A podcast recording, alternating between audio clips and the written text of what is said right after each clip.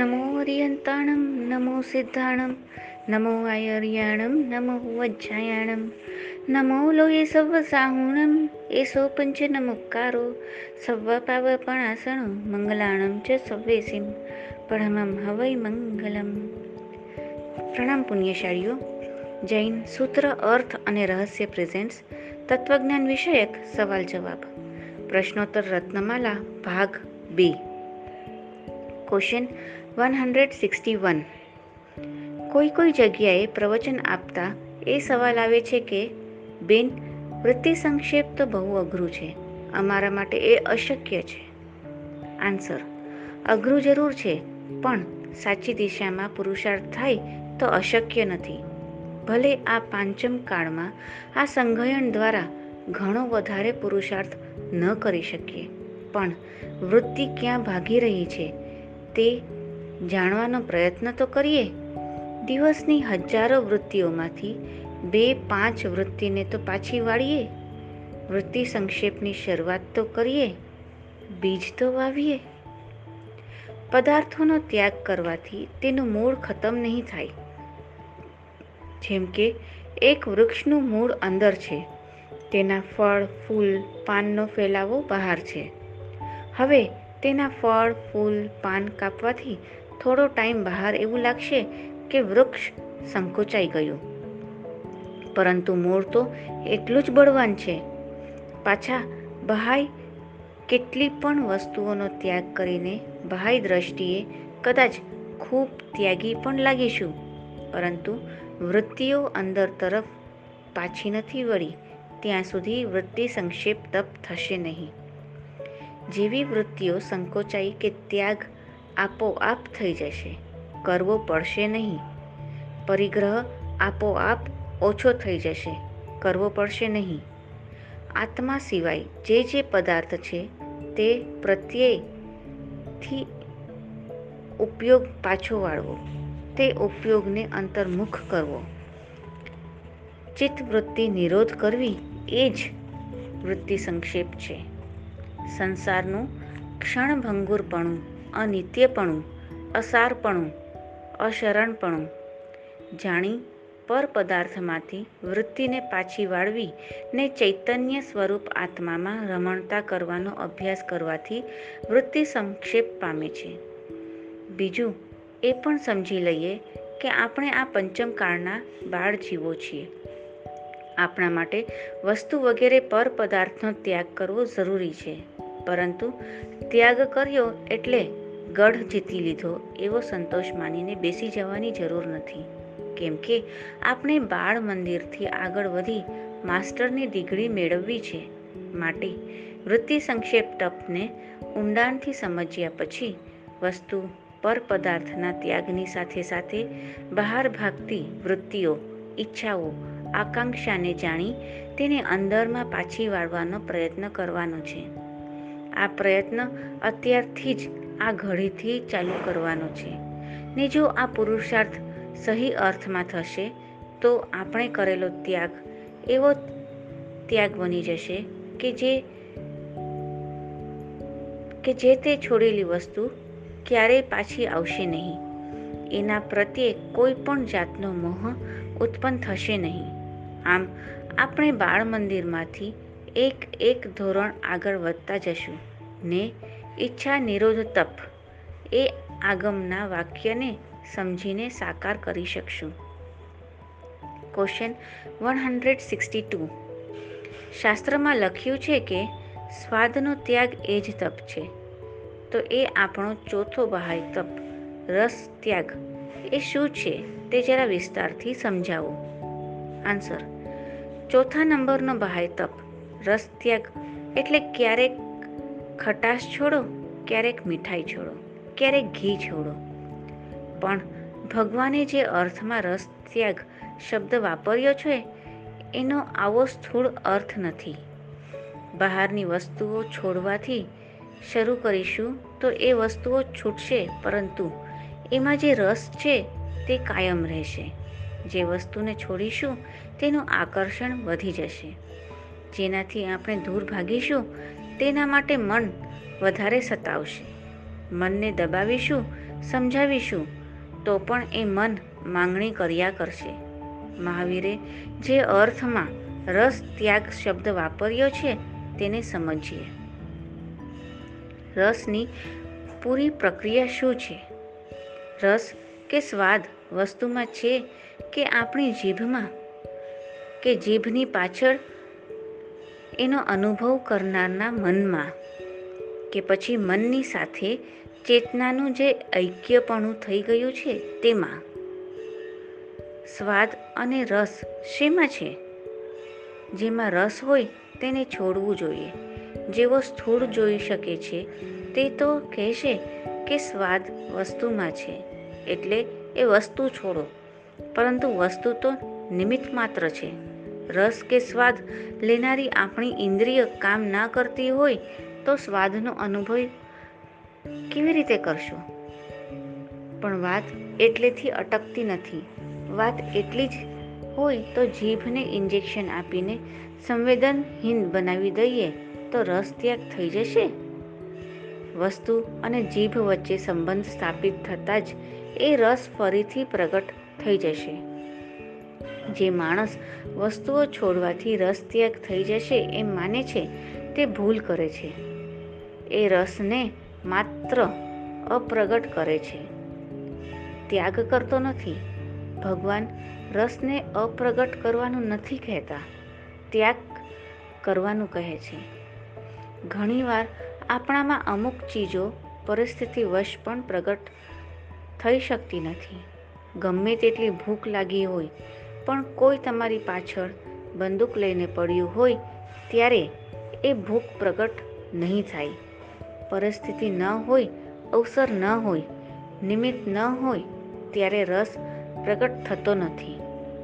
એનો અર્થ એ નથી કે રસ નાશ પામી ગયો છે. રસ ત્યાગ થઈ ગયો છે. લાંબી બીમારી વખતે કે ખૂબ તાવ હોય ત્યારે જીભની સંવેદનશીલતા મંદ પડી જાય છે. પણ તેથી સ્વાદ માણવાની મનની આકાંક્ષા નષ્ટ થઈ જતી નથી. પગ ભાંગી જવાથી ચાલવાનું મન નષ્ટ નથી થઈ જતું. એક ડૉક્ટરને ખાવા પીવાની ખૂબ આસક્તિ હતી. તેમને થયું, દાંત છે એટલે જાત જાતની વસ્તુ ચાવીને તેને ટેસ લેવાના નખરા સૂજે છે. જો દાંત ન હોય તો નરમ ખોરાક વગર સ્વાદ લીધે પેટમાં ઉતરી જાય, ને આસક્તિ તૂટી જાય. એટલે એમણે આખી બત્રીસી કઢાવી નાખી. થોડા વખત પછી ખ્યાલ આવ્યો કે મેં જલદ ઉપાય કર્યો. તો પણ હું નિષ્ફળ ગયો. જરા સમજો, વસ્તુઓના ત્યાગથી કે ઇન્દ્રિયોના નષ્ટ થવાથી રસ નષ્ટ થતો નથી. આંખ ફોડી નાખવાથી કોઈ કાંઈ રૂપ જોવાની આકાંક્ષા મટી નથી જવાની. જીભને ઇન્જેક્શન આપીને સંવેદનહીન બનાવી દેવાથી સ્વાદ માનવાની મનની ઈચ્છા મટી નથી જતી. Question one hundred sixty three તો શું મનને મારી શકાય? આન્સર ઘણા લોકો મનને મારવામાં લાગેલા છે. પણ મનનો નિયમ ઉલટો છે. જે વાતથી આપણે મનને હટાવવા માંગીએ છીએ, તે જ વાતમાં મન વધારે લસ, રસ લેવા લાગે છે. એટલે મનને દબાવવાની, સમજાવવાની, ભૂલાવવાની કોઈ પણ વ્યવસ્થા રસ પરિત્યાગ બની શકતી નથી. પરંતુ જો મન અને ચેતના વચ્ચેનો સંબંધ તૂટી જાય, તો જ રસ ત્યાગ થઈ શકે. કેમ કે જો ચેતનાનો સહયોગ હોય, તો જ મન રસ લઈ શકે છે. કોઈ માણસને ફાંસી લગાવવાની તૈયારી છે, પાંચ મિનિટની જ વાર છે. તે વખતે તેને ખૂબ જ ભાવતા રસગુલ્લા લાવીને આપો, તો પણ તેને સ્વાદ નહીં લાગે, કારણ કે તેનો મન અને ચેતના વચ્ચેનો સંબંધ તૂટી રહ્યો છે. રસ ત્યાગ મન અને ચેતના વચ્ચેનું ઐક્યપણું તૂટવાથી થશે.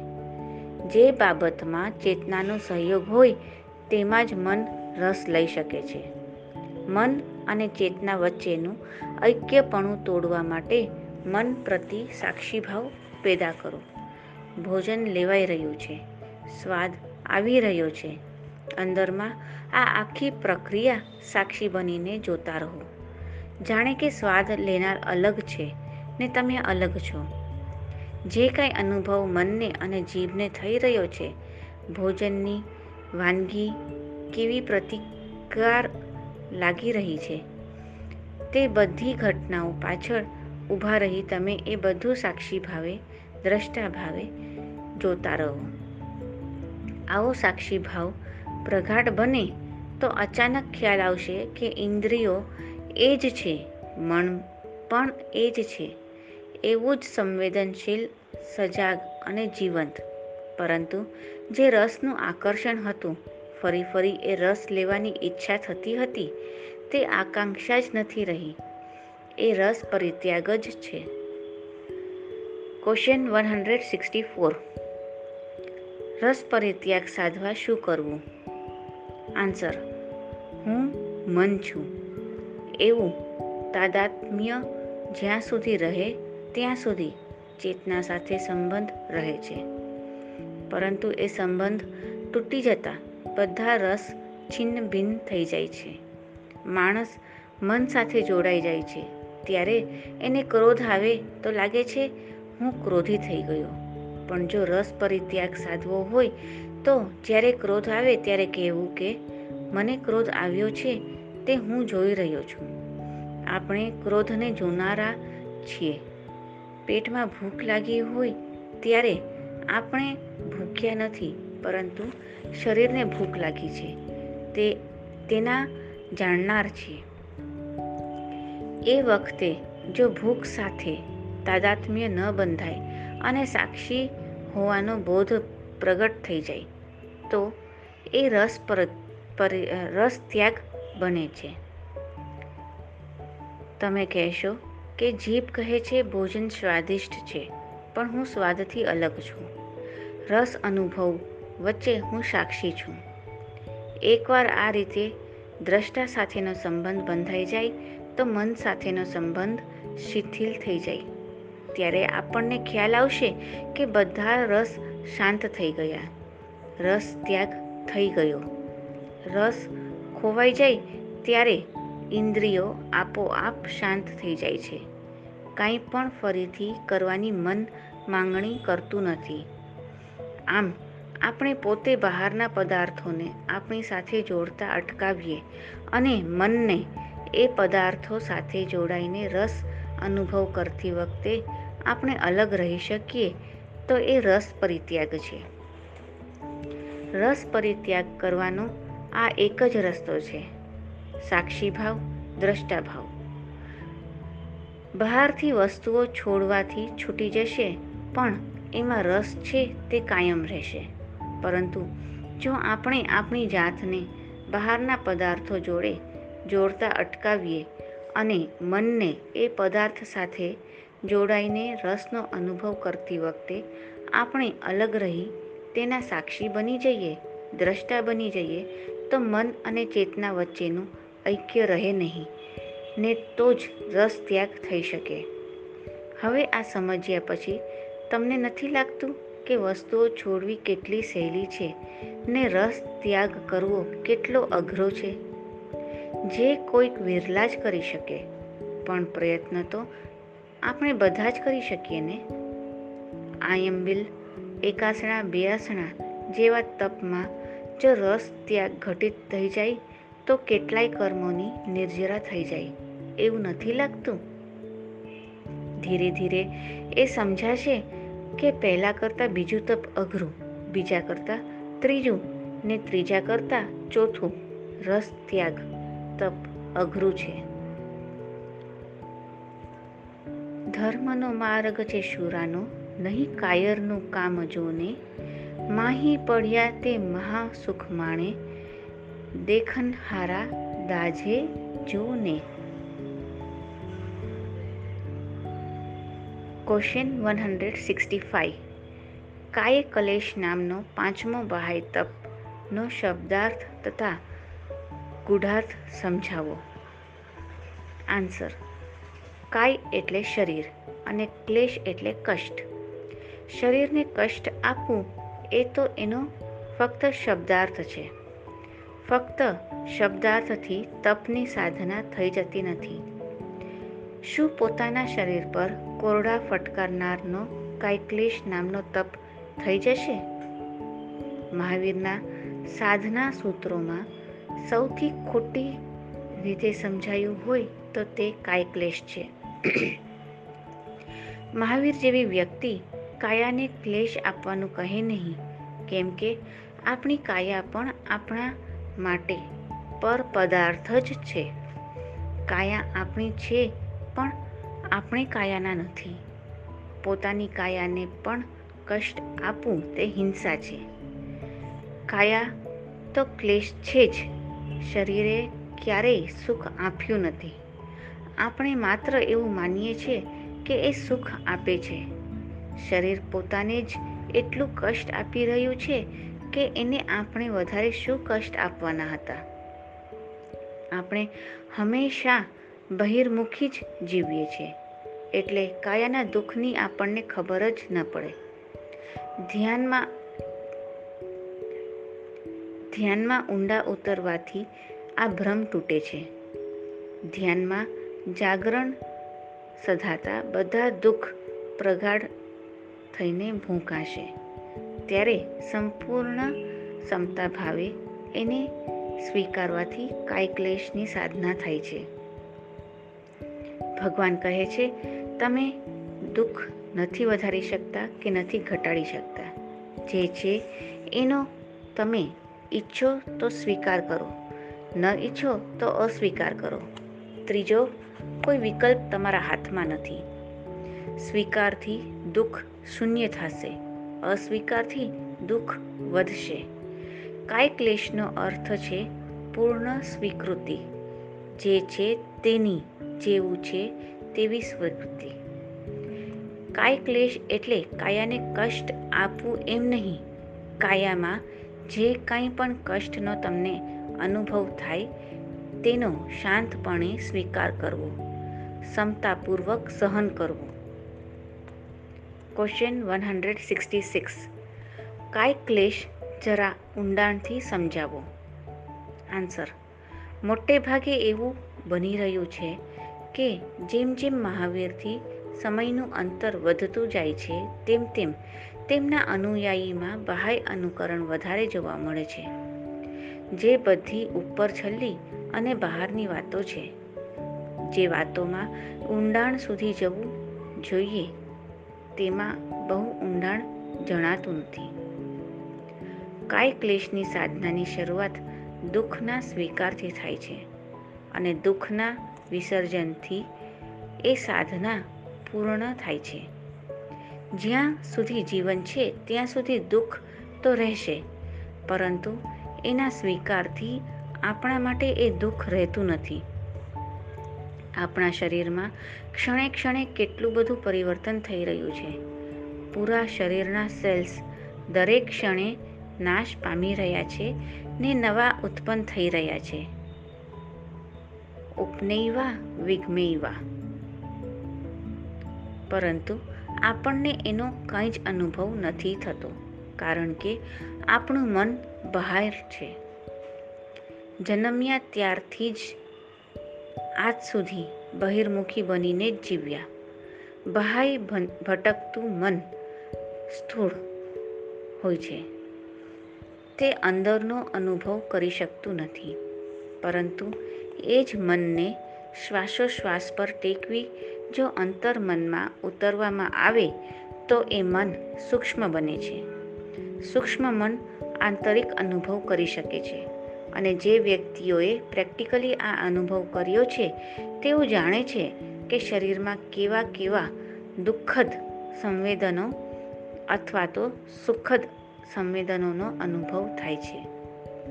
તે સંવેદનાનો સ્વીકાર કરવાથી ને તેના પ્રત્યે લક્ષ્ય નહીં આપીને ક્ષમતામાં સ્થિર થવાથી આ દુઃખદ સંવેદનોનું વિસર્જન થશે. તેવી જ રીતે સુખદ સંવેદનોનું પણ વિસર્જન કરવાનું છે. કેમ કે સુખદ સંવેદનો પણ રાગના કર્મોની ઉદીર્ણા જ કરે છે. એનો પણ શાંત સ્વીકાર કરીને એનું પણ વિસર્જન જ કરવાનું છે. નહીં તો રાગના કર્મોનો ગુણાકાર થઈ અંતે એ પણ દુઃખમાં, કષ્ટમાં જ પરિણમશે. માટે કાયામાં ઉત્પન્ન થતા સુખદ અને દુઃખદ સંવેદનોને સમતા ભાવે શાંત સ્વીકાર કરી વેદવા તે કાયક્લેશ છે. આપણા રોજિંદા જીવનમાં પણ જોઈએ છીએ કે કોઈને કોઈ, તો કોઈને કોઈ સ્વરૂપે શરીર પર રોગ પ્રકટ થઈને આવે છે. કોઈ દાઝી જાય છે, કોઈ પડી જાય છે. હજારો પ્રકારની તકલીફ શરીર પર થાય છે. આ બધી તકલીફો આવે ત્યારે એનો શાંતપણે સ્વીકાર કરી મહત્તમ ક્ષમતામાં સ્થિર થવું. તો કાયક્લેશ નામનો તપ સધાય છે. પરંતુ મોટા ભાગે આપણે કોઈ નાના કષ્ટોમાં પણ ક્ષમતામાં રહી શકતા નથી. પછી મોટા દુઃખ દરદની તો વાત જ ક્યાં કરવી? સવાલ એ થાય છે આપણે તો આટલું બધું ધર્મ જાણીએ છીએ. છ કર્મ ગ્રંથ અર્થ સાથે ભણી ગયા. તો પછી રોગ, આતંક, કષ્ટ આવે, ક્ષમતા કેમ નથી રહેતી? તો એ ખાસ ખાસ સમજી લો કે ગમે તેટલું ભણો, કે ગમે તેટલું ભાષણ આપો, પણ જે વ્યક્તિ જીવનમાં પ્રેક્ટિકલી પોતાના અંતરમાં ઉતરી, ઉદ્ભવતા સુખ દુઃખના સંવેદનોને રાગ દ્વેષનો ટેકો આપ્યા વગર અનિત્ય ભાવનામાં સ્થિર થઈ સમતા ભાવે વેદવાની પ્રેક્ટિસ કરતો નથી. તે મોટા રોગ આવે, તકલીફ આવે કે મરણ આવે, સમતા ધારણ કરી શકતો નથી કે સમતા ભાવે કર્મને કદી વેદી શકતો નથી. અંતે જીવનની બાજી હારી જાય છે. જેણે જિંદગીભર પાણી જ વલવ્યું છે તે માખણની આશા કેવી રીતે રાખી શકે? પછી ભલે ને હું મોટે મોટેથી ગીત ગાઉં, અંત સમયે પ્રભુ આવજે ને હું સમતા ભાવે દર્દ સહું. અરે, અંત સમયે પ્રભુ આવશે તોય કાંઈ નહીં કરી શકે. કેમ કે મેં આખી જિંદગી કાયા ક્લેશની એટલે કે કાયામાં ઉત્પન્ન થતા કષ્ટને સમતા ભાવે વેદવાની કોઈ પ્રેક્ટિસ જ કરી નથી. કાયક્લેશ તપની સાધના હર ઘડી, હર પળ થવી જોઈએ. પ્રેક્ટિકલી થવી જોઈએ, ત્યારે એ તપ સધાશે. Question one hundred sixty seven મહાવીરે પોતાની કાયાને કષ્ટ આપ્યું કે નહીં? આન્સર આપણે જોયું કે મહાવીર લોચ કરે છે, ભૂખ્યા અને ઉપવાસી રહે છે. ટાઢ તડકો ને વરસાદમાં નગ્ન ઊભા રહે છે. ને આપણે માની લીધું કે મહાવીર કાયાને કષ્ટ આપી રહ્યા છે. આપણે મહાવીરને આપણી કક્ષા સુધી નીચે ઉતારીને મુલતવીએ છે. એટલે એવું સમજ, એવું સમજાય છે.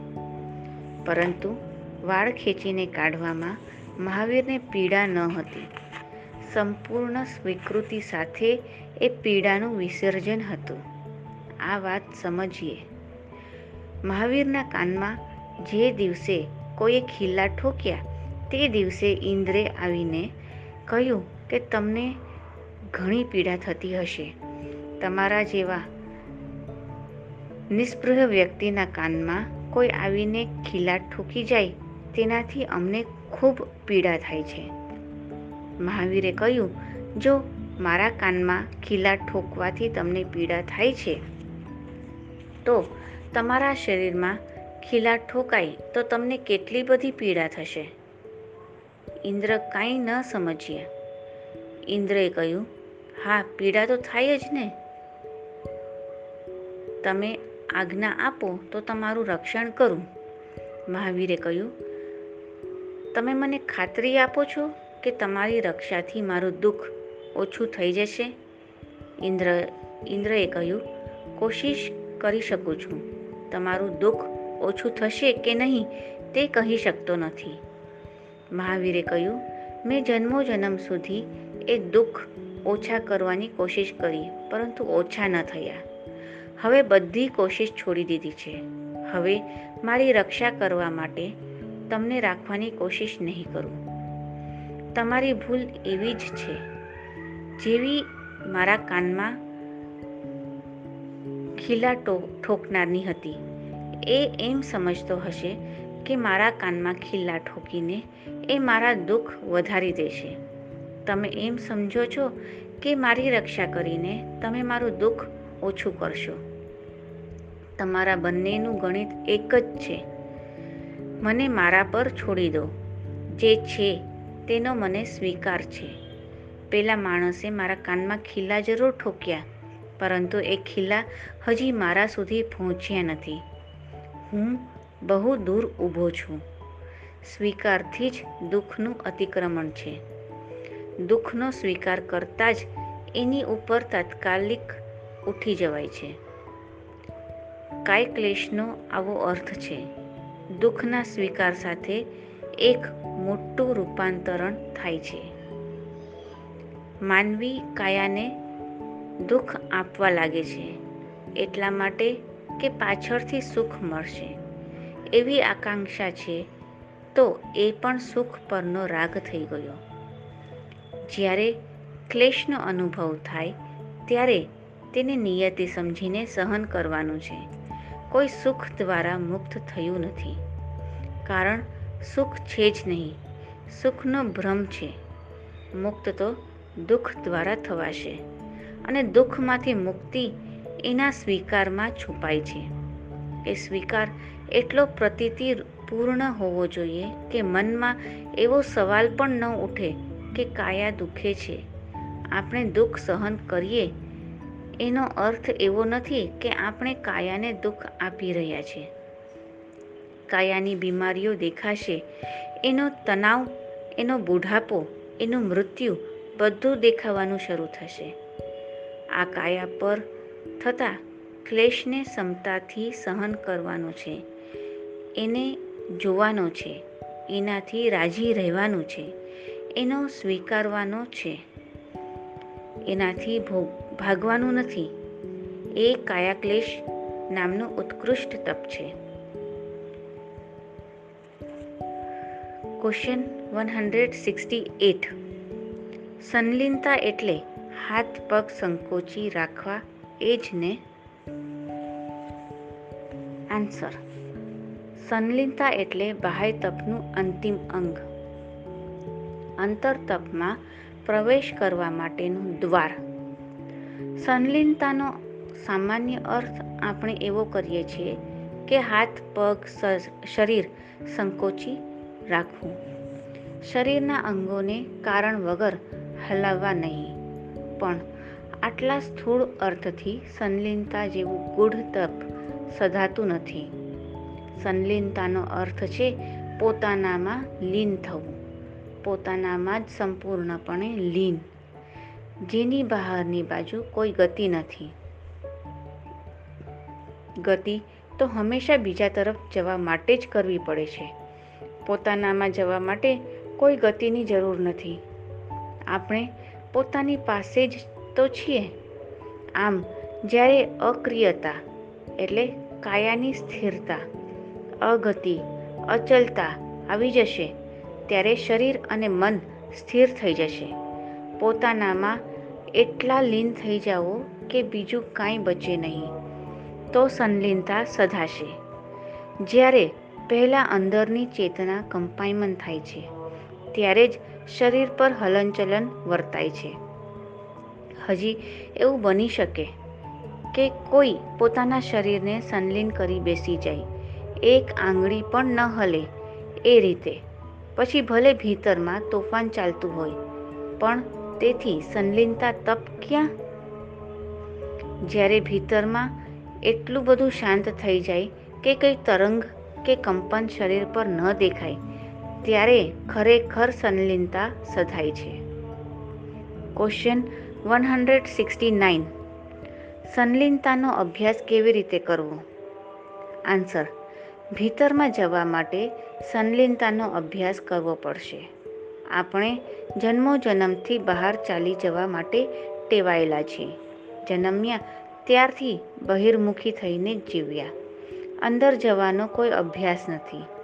ચિત્તનું બહાર જવું, એ તો જાણે પાણીનું નીચેની તરફ વહી જવા જેવું છે.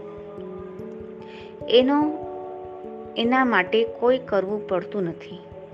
પરંતુ ભીતર આવવાનું મોટો પ્રયાસ કરવા જેવો લાગે છે. આપણા મનને ભીતર કેવી રીતે જવું તેની ખબર જ નથી. આપણે ભીતર જતા જ ન હોઈએ તો એમાં કુશળ કેવી રીતે થવાય? આપણું માનવ મન, જે આપણી આદતોના જોરે, આપણી બેહોશીમાં, આપણી જાણ બહાર, આપણને બહારની ચીજ, વસ્તુઓ, વ્યક્તિઓ તરફ આપણું ધ્યાન ખેંચ્યા કરે છે. એટલે પ્રથમ બહાર જવાનો અભ્યાસ મિટાવવો પડે, પછી અંદર જવાનો અભ્યાસ થઈ શકે. માનવ મનની જે બહાર જવાની પ્રવૃત્તિ છે, એને હોશપૂર્વક જાગૃતતાપૂર્વક જુઓ. દાખલા તરીકે, મન કહેશે એકલા શું બેસી રહ્યા છો? ચાલો અમુક જણને ત્યાં જઈએ. તો જાગૃતતાપૂર્વક વિચાર કરો કે તેને ત્યાં જઈને શું કરવાનું છે. એની એ જ વ્યર્થ વાતો, તબિયત કેમ છે, મોસમ કેવું છે, વગેરે વગેરે. જો મન જાગૃત હશે તો આવું નકામું કાર્ય નહીં કરીએ. નકામી ચીજોમાં રસ હંમેશા બેહોશીમાં જ આવે છે. જાગૃતતા પૂર્વક નકામી ચીજોમાં રસ લઈ શકાતો નથી.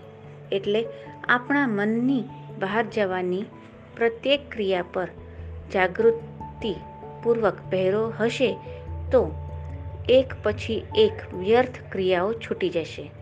અને જીવનને માટે અનિવાર્ય હશે એટલી જ ક્રિયાઓ ટકી રહેશે. નકામી ક્રિયાઓ થવાની બંધ થશે તો શરીર ધીમે ધીમે સંલીન થતું જશે. આપણે એવી રીતે વર્તશું કે જાણે પોતામાં સ્થિર થઈ ગયા. શરીર તો સ્થિર થઈ ગયું, સાથે મન પણ સ્થિર થઈ ગયું. માટે જે મનની આદત છે, બહાર ભાગી જવાની તેના પ્રત્યે જાગૃત થઈ જવાની જરૂર છે. જ્યારે શરીર અને મન બંને પ્રત્યે જાગૃત થઈ જવાશે, ત્યારે જ અંદરમાં ઉતરી શકશો. ભીતરમાં જવા માટે એવી ચીજોમાં રસ લેવો પડશે કે જેમાં સંલિનતા સ્વાભાવિક છે. દાખલા તરીકે, ક્રોધ બહાર લઈ જાય છે, કરુણા અંદર. શત્રુતા બહાર લઈ જાય છે, મિત્રતા અંદર. શાંતિના ભાવમાં, આખા જગત પ્રત્યે કરુણાના ભાવમાં સંલિનતા સ્વાભાવિક છે. આ ભાવોમાં સ્થિર થવાથી અંદરની યાત્રા શરૂ થાય છે. જે આંતર તપ છે, તેના માટે સંલિનતા દ્વાર છે. સંલિન થયા વિના આંતર તપમાં પ્રવેશ નથી. બધા તપ એકબીજા સાથે જોડાયેલા છે. એમાંથી એક છોડશો તો બીજું નહીં થઈ શકે. આ પહેલાં પાંચ પહાય તપની વાત કરી, તે બધા શરીરની શક્તિના સંરક્ષણ માટે છે. આ છઠ્ઠું તપ, છઠ્ઠું બહાય તપ, સંલીનતા, સંરક્ષિત શક્તિનો અંદર જતો પ્રવાહ છે. શક્તિ બચશે તો અંદર જવાશે. આપણે તો આપણી મોટા ભાગની શક્તિ બહાર વેડફી નાખીએ છીએ ભીતર જવા માટે કોઈ શક્તિ બચતી જ નથી. ક્વેશ્ચન વન હંડ્રેડ સેવન્ટી સંલિનતાથી અંતર્મુખી યાત્રા થાય? આન્સર સંલિનતાનો પ્રયોગ જો કોઈ બરાબર કરે, બધી જાતના ભય છોડીને, સાક્ષી બનીને, જે બની રહ્યું છે, તે સ્વીકાર કરીને અંતર્મુખી યાત્રા થાય. એ જ, એ જે હું જ છું, એવો અનુભવ થાય. પછી શરીરના દુઃખ એના રહેતા નથી. શરીર પર બનતી ઘટનાઓ એના પર બનતી હોતી નથી. શરીરનો જન્મ એનો જન્મ નથી. શરીરનું મૃત્યુ એનું મૃત્યુ નથી. જે બધું બહારનું છે તે છૂટી જશે. આખું જગત શરીર અને મન બધું ભૂલાઈ જશે. માત્ર ચૈતન્યનો દીવો ભીતરમાં જગારા માર્યા કરશે. ચાલો સંલિનતા જેવા મહા તપને જરા વધુ બારીકાઈથી સમજીએ. કોઈની છાતી પર છુરો લઈને ચઢી બેસીએ. ત્યારે જ આક્રમણ થાય છે. એવું નથી. આપણે બીજાનો વિચાર કરીએ છીએ. ત્યારે બીજા પર આક્રમણ થઈ જાય છે. બીજાનું મારા ચિત્તમાં હાજર થવું એ પણ એક આક્રમણ છે. આક્રમણનો અર્થ જ છે, હું બીજાની તરફ ગતિમાન થયો. પછી છુરો લઈને ગયો, બીજાની તરફ કે આલિંગન કરવા ગયો. બીજાની તરફ.